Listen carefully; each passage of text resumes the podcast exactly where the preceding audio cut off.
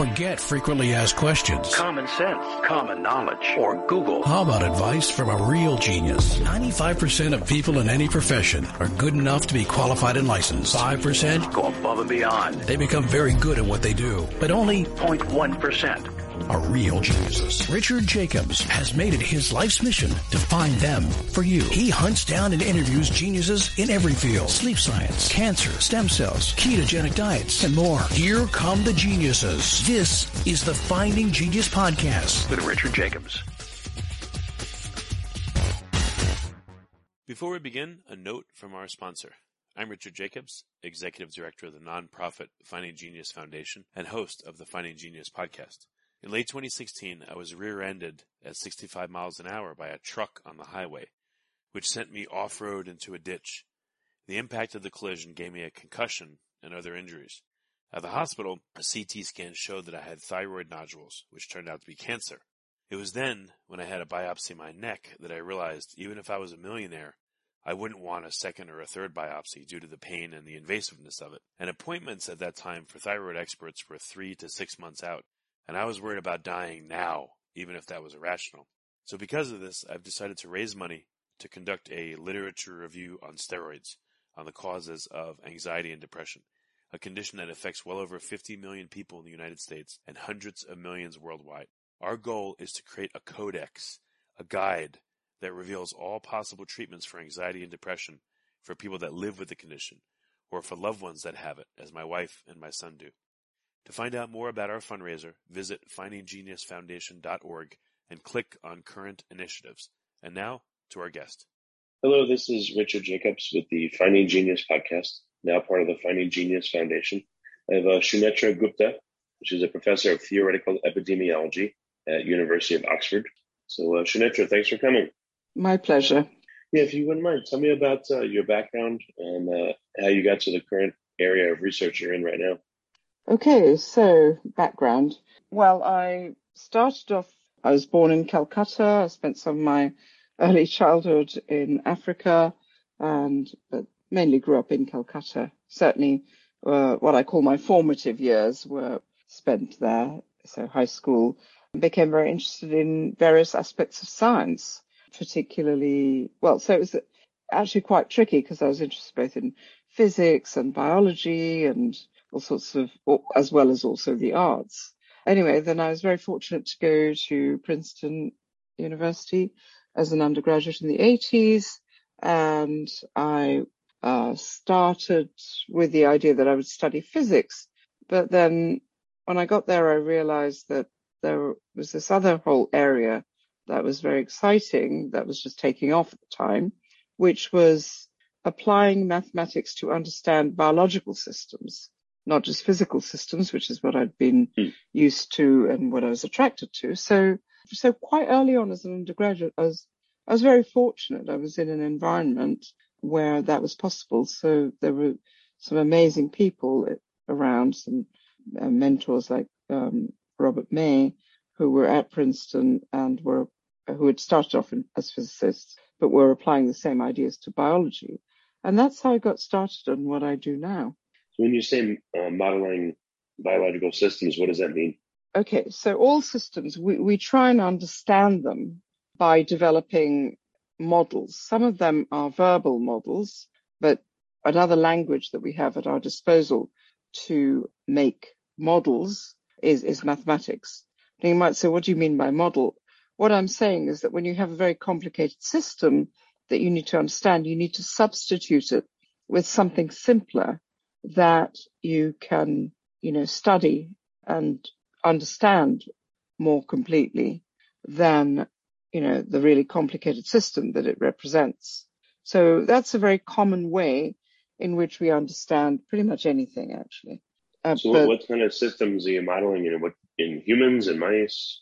So I'm interested in, in, in, so I became quite early on interested in infectious disease systems because these are, of course, complicated systems, but they are effectively kind of ecological systems, which involve us and some kind of bug, bacteria, virus. And so the interaction between two species is the core of infectious disease systems. And that So I started to apply my skills in using mathematical models to understand biological systems to this particular problem quite early on because it fascinated me. And also, obviously, there was this idea that maybe if we understand this better, we might be able to do something to stop, to, to alleviate the burden of disease, which is, of course, one of the biggest problems that mankind faces. Okay, so what diseases are you modeling? Like currently, what's your research about right now? So a lot of my research right now is on influenza and through mathematical modeling, we've actually come up with a new idea of how to make a vaccine that might protect us against all strains of influenza. The problem with influenza being that we do have vaccines, but they only give limited protection. And that's partly because it keeps changing, much in the way that we've observed the coronavirus kind of changing with time.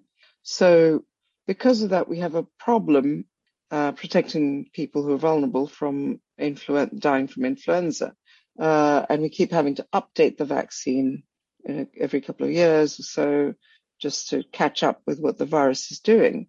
But we developed a mathematical model that suggested that there were parts of the virus that were not as um, wildly variable as people previously believed, which provided the basis for making a vaccine that could protect us, well, like where one shot would give you protection against flu, all kind, all, all strains of flu. So that's one of the big things that I'm working on at the moment. But generally speaking, I would say I have developed this theory of how pathogens evolve, something I did, you know, 25 years ago and more.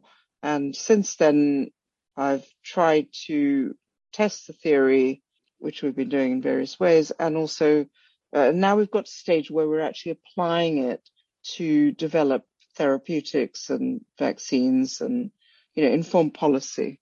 Well, what do you mean? What's your theory? Tell me about it, please. Okay.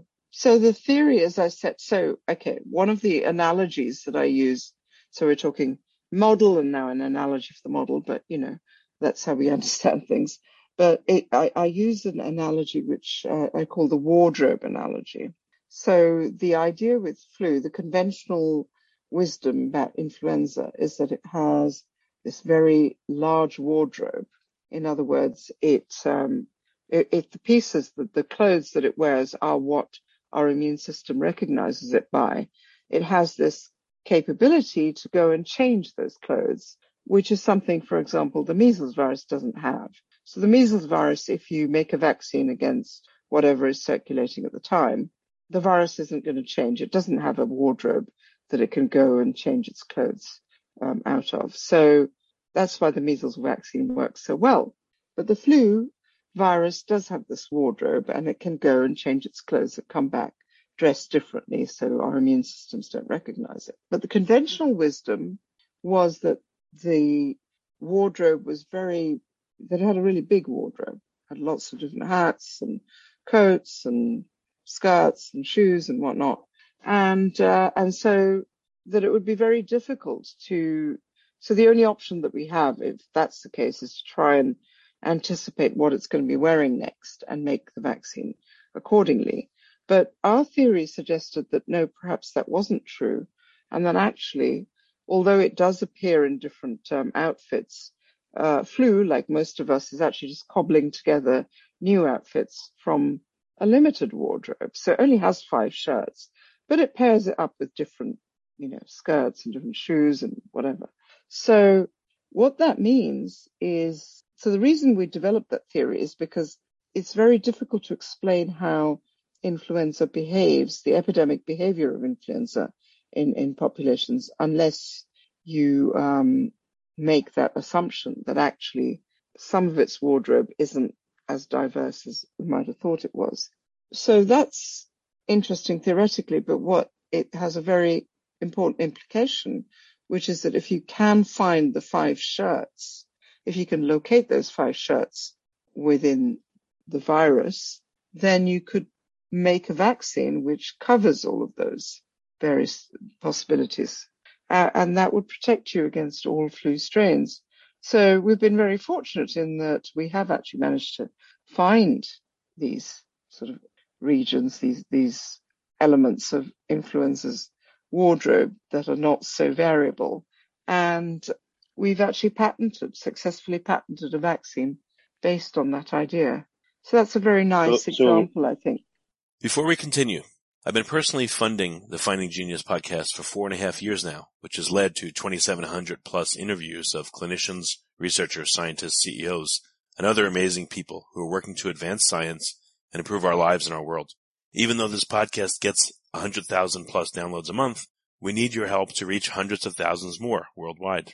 Please visit findinggeniuspodcast.com and click on support us. We have three levels of membership from 10 to $49 a month, including perks such as the ability to see ahead in our interview calendar and ask questions of upcoming guests, transcripts of podcasts you're interested in, the ability to request specific topics or guests, and more. Visit findinggeniuspodcast.com and click support us today. Now back to the show. What, what changes on uh, flu, on influenza? What areas and what and what are they called? And how many variations are are theoretical in the you know in the areas that change? So the influenza virus has a molecule called uh, hemagglutinin, um, which a bit like the spike protein of coronavirus is the protein is the bit that it uses to gain entry into cells. So it's a bit that sticks out of the virus. So the surface of the virus is decorated with these proteins. And so on the flu hemagglutinin, we found a region that is limited in the number of conformations it has, the number of states that it can exist in.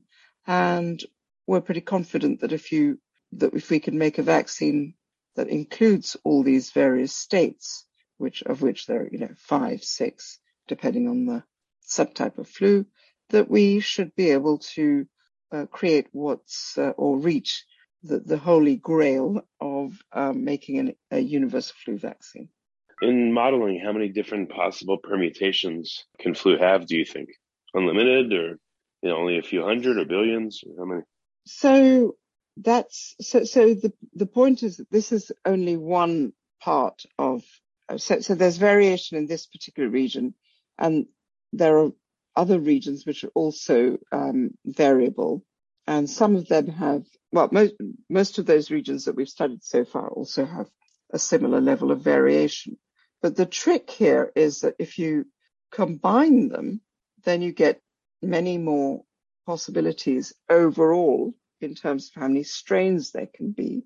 In that, for example, if one region has five variants, another region has five variants, then if you mix and match, you get 25 different outfits. So that's a lot of, and then, you know, another five, another five, you know, you, you start to scale up pretty quickly in terms of how many different strains you can have. But the beauty of the vaccination strategy is that as long as you target any particular locus of variation, so if you just include the five in the vaccine, then the virus cannot evade vaccine induced immunity even if it comes dressed up in a completely different outfit than what, what does that mean you before. have to you have to have what variation for all the possible sites that can change or no, you get all the variations of, of one particular site or what do you mean? Yeah so so yeah exactly. So if it's got five hats then as long as you've got as long as you train your immune system to recognize those five hats then then you're done because then the immune system is on alert. And it doesn't matter what it does with the rest of its outfit, as long as the hats are within the repertoire of what our immune system recognizes, then the virus is not going to be able to succeed. Well, how do you know that? How do we know that? Yeah, well, has it been tested and viruses have no way to, you know, influenza has no particular way to escape if you have all the variations of, of one part of its, uh, you know, ex- virion exterior? If you like this podcast, please click the link in the description to subscribe and review us on iTunes. So the truth is that most, so we've um, obviously done some of the experimental work, the, the what's known as the preclinical work to show that indeed you do get an immune response to these hats, should we call them, that those are protective in mice anyway. So on the next stage is to do the trials in, in humans so yes, it's still an idea and it's still we've patented it, but we've got a long way to go before that vaccine appears on the shelf. You're asking a very important question, which is what if the virus decides to make a new hat now that you've, we've, you know, got the number on its, the five hats it's been using so far. And the truth is that there are a lot of biochemical constraints that would prevent it from doing that. And the evidence for that is that if you look at the history of influenza, you can see that when it, when they run out of hats, so let's say you start with the red hat, blue hat, green hat, yellow hat, pink hat, and then you're out of hats. So actually you have to go back and use the old previous hat. And we have been able to demonstrate that that is exactly what happens during the evolution of, of influenza. So we're pretty confident that it's not going to go and stitch itself up a whole new hat. Well, what if it goes into a, a latent phase, you know, based on having X, you know, whatever hats it has, or it modifies itself so that it's latent for a while. And then maybe it uh, is, it is able to stay in the body and the immune response is muted, or the immune response maybe is, uh, I know goes on for a period of time where it's just, uh, I don't know what the term is called, but, um, you know, the body stops recruiting a substantial amount of defenders because it just seems to be persistent. This No, necessary immune response. not. Flu does not is is not really able to persist because, of course, you know our immune responses are fantastic. So um, those very cunning viruses that are able to persist, like HIV and hepatitis C virus and herpes viruses, have to have a very sophisticated mechanism. They've devoted a lot of their um, resources to specifically evading the immune system. So uh, that's not really an option for flu. Well, what? So no ma- vaccine makers know this, and they're they're making vaccines, and they're just that that only work what 40, 50 percent level, but they have no idea about this. About what? About the, uh, the you know the potential number of, uh, variations in this one part of flu that you're you're talking about. I mean, other other vaccine No, you know, no, the that- vaccines for flu. What what is their strategy that's different? How is yours different? Why? Okay, so there are two strategies. So the people who, the current strategy, which is, of course, you know, the best we have at the moment, is simply to anticipate what's out there right now and make a vaccine that's specific to what's circulating. And that's fine. That's where, what we have at the moment. And then there are a number of other groups who are trying to make a universal vaccine based on the idea that there are some parts of the flu virus which are even more unable to uh, vary. So they're totally conserved. And that is absolutely true. Any, any bug will have bits of it are absolutely invariant. The problem is that those regions, those that are completely invariant, so let's say all flu viruses wear the same socks, but those making antibodies against those socks is difficult because that's not a normal natural target of immunity. And also once you make those antibodies, they're not as effective because the socks are either hidden or they're just in some sort of, they're, they're positioned within the, the virus in a, uh, in a way that makes them less effective as targets of immunity. So even if you have the antibodies, they either can't get there or when they do, what they do isn't, doesn't have, is not that consequential for the virus. So there's no active region that's also highly conserved. It seems to be a seesaw. Is that what you're saying? That is exactly, that's a very good way of putting it. And that, that is true. So, so that's the, where the contrast with measles lies.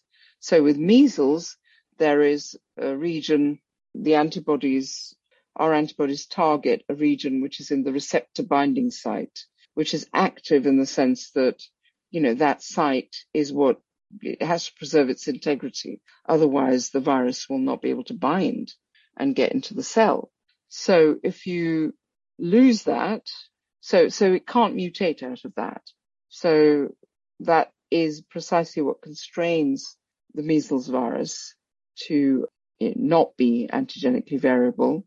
And, uh, and that's why the vaccines, both natural immunity and vaccination against measles confers lifelong immunity. So what kind of viruses seem to have these uh, these active portions that are amenable to this, and which ones seem to act like measles that they have active portions that uh, are also conserved, but uh, yeah. you are able to mm-hmm. make. I mean, can you do any modeling to evaluate when there's a new pathogen or an existing one? Oh, based on your model, we'll never be able to to do the same thing, or based on your model, we don't need to, or we do.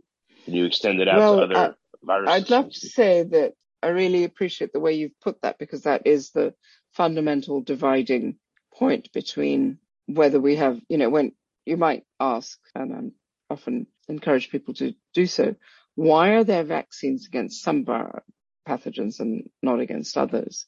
And that's the critical feature. So if the active sites, as you're calling them, are, are conserved, then that means the virus is pretty much stuck when it comes to a vaccine. As soon as you make an immune response, you target that site, and that's it, game over.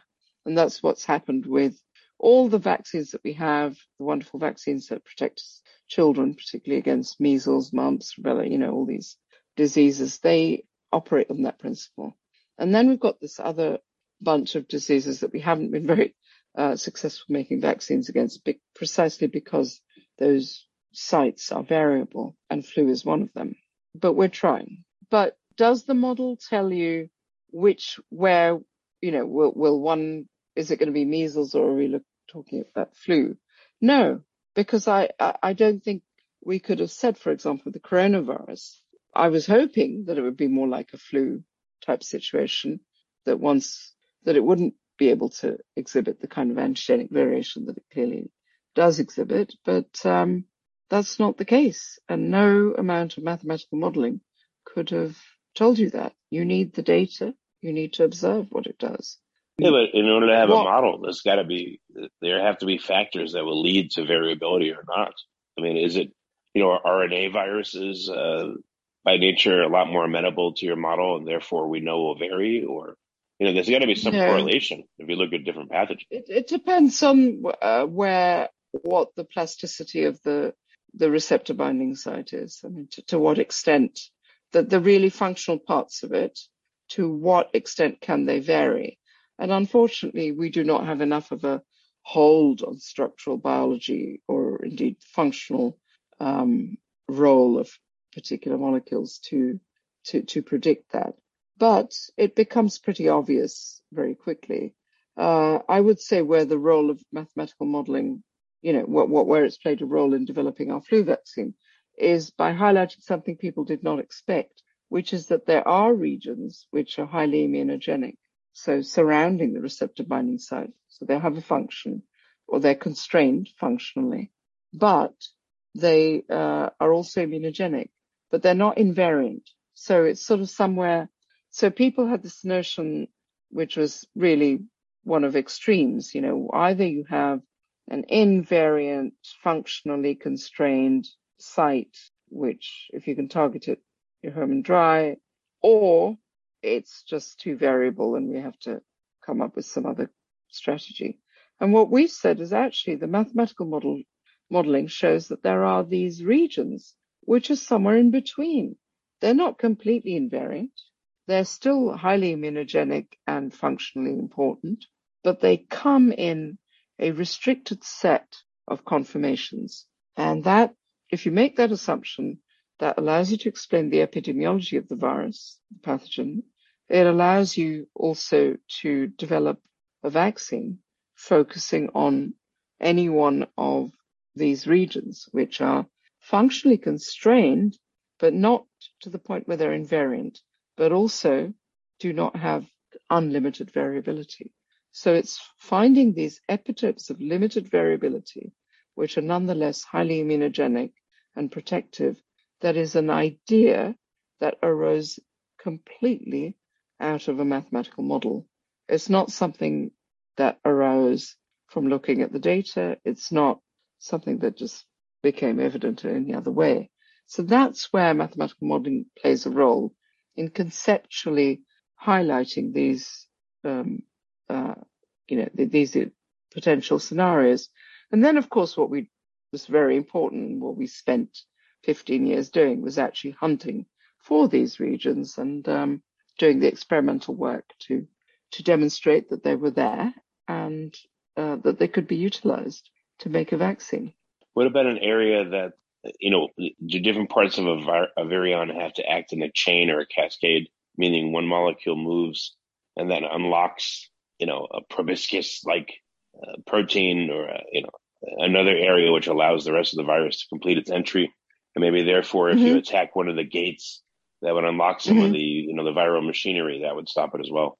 Yeah, and there's some very beautiful work um, on the dengue virus that that actually exploits that um, idea um, very nicely, showing that you could you can target uh, exactly as you say part of that mechanism uh, whereby the the the actual molecules have to transform in order to uh, gain entry into the cell, and if you can block that process, that that that is a, potential route for vaccination as well.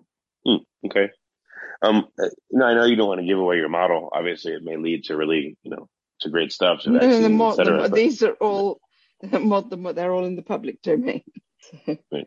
But what what um what can you say about the model? Like, what factors have you found are important in modeling whether an area is going to be highly conserved or variable or immunogenic? Like, what parameters of your model seem to make it work and fit? So the model is very general and, and it's one that sort of visualizes the pathogen as, as containing these regions of that are immunogenic and of uh, some level of variability. So, so it's a multi-locus model, as we say. So you've got the pathogen as seen as a string of epitopes, epitopes, you know, being the bits, the, the parts of the wardrobe. So you've got the wardrobe and you've got all these different um, there's a set of um, uh, epitopes or you know things that are recognized, uh, shoes, hats, whatnot, and you have different levels of variation in each. So, you know, a virus may have 15 different hats and only one shirt, or well, as I said, one pair of socks, but the socks are hidden, so uh, you could never see them, so they're not very useful as a vaccine candidate.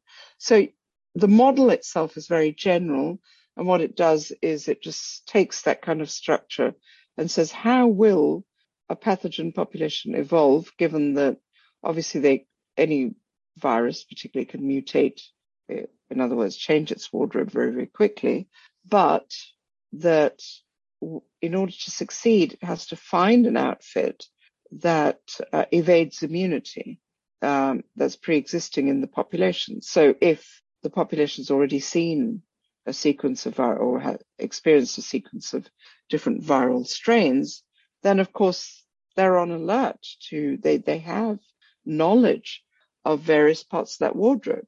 So what the model shows is that the, the virus that will then succeed within that, this landscape of immunity in in the host population is one that finds an outfit that is within that landscape the one that's least likely to be recognized. And so then that outfit um, confers a significant selective advantage to the virus, and then it grows out. Right, but if, uh, so if virions are um, if virions are inert, at what point are they changing their outfits? Is it only after a post-infection event inside a host? It's through mutation, yes. Mm-hmm. Within but again, does it does it does that only happen post-infection? You know, they're when the virus, so first of all, when a virus first gets into the body, does it present itself in such a way as to be non-immunogenic, and only when no. it's entering into a cell actively that it's more visible to the immune system? No, I mean the various parts of the the the virus are visible to the immune system all the way along, but um, it's mostly the immune system. The reason a virus succeeds is because the immune system can't uh, doesn't recognize it as something that is previously seen. But no, when it, it recognizes does, it and it, it goes overboard, you know, or it recognizes well, that, it that, and then the virus changes, or, or that certainly can happen too. Yes, mm. that is an, an, another issue which has well, to do at what with point, pathology. Yeah, at what point do you think a uh, a mutation would occur, and under what circumstances? Again, is it only after a variant enters the cell and the progeny have the mutations that come out of the cell, yes, or is it? Right. Yeah, or is it in the virion stage when they, they haven't yet infected a cell? They're they're changing no, at that point. No, they they will change at the time that they replicate within the cell, and that's very well documented that they produce a lot of variation at that stage. because they're not very good at copying their own RNA, their genetic right, so, uh, material. Uh, so they make mistakes the one, all the time. Right. The, the one you're proposing, though, it, it sounds like it would actually stop that initial, or it would it would it would stop infection events in general, because that's part of the active machinery that the virus uses to infect. Or are you targeting stuff that is not involved in the actual infection steps, but is no, immunogenic? Right. It, you're absolutely right. It, what it's doing, what what the vaccine that we are thinking of, that we've patented, uh, would, would do, is make sure that there are antibodies in place already, or you know, memory of antibodies that could be recalled um, to prevent the entry of viruses into cells. So what? But so that's what the vaccine would do. What effect would it have? Would it stop infection completely, or would it simply stop severe clinical consequences? We don't know. Just as we with the corona, well, I think it was very evident actually with the coronavirus vaccine that what we were about to uh, release uh, would probably have the effect only of reducing disease severity. Uh, but that's because natural infection with coronaviruses does not do much more than that. So we don't really know whether this vaccine would be simply acting against disease or against further infection, but it should have the effect of stopping people dying of flu, which is really what we want to achieve.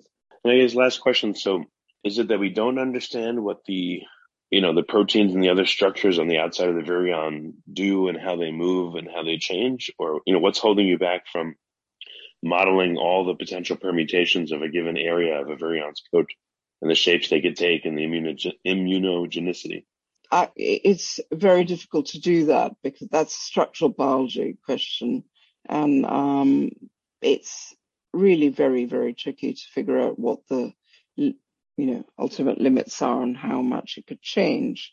Um, uh, Jesse Bloom and, and, others have done some wonderful experiments where they keep subs, they sort of substitute every single amino acid on, on this hemagglutinin protein to see does it still function, does it not? And under sort of the, those circumstances where you just substitute one amino acid time, it seems to be pretty tolerant of, of variation. But, um, you know, it would be an impossible exercise to try and mutate all of them in every single possible way to see what it might do. But we can rely on nature, and that's what we've always done, to show us what can survive. So we know that what we see in nature are only a finite subset of all the possible confirmations. And that's what we rely upon to make our judgments on extent of variation of this virus. Okay. So you found a different way to characterize the variation in such a way that you think you'll be able to get all the variations of this one particular area and therefore stop the virus from, from affecting people. Couldn't have put it better. Oh, good. Okay. well, very good. Uh, Sunetra, what's the best way for people to find out more about your work and to keep tabs? Where can they go? Well, obviously these are all out um, as, as, academic papers, but um, we, I guess, so the company that's licensed our technology is called Blue Water Vaccines, so that that might be a good place to um, keep tabs on the flu vaccine part of things. Otherwise, I guess one is stuck with um, sort of my website, which I'm going to have to rehaul now that we're coming out this coronavirus pandemic phase. So, but for the moment, I think going to the Blue Water Vaccines website would be a good place to, to keep yourself abreast of what we're doing in that space. Okay. Well, very good. Sunetra, thanks so much for coming on the podcast. I really appreciate it. My pleasure. Thank you very much. If you like this podcast, please click the link in the description to subscribe and review us on iTunes. You've been listening to the Finding Genius podcast with Richard Jacobs.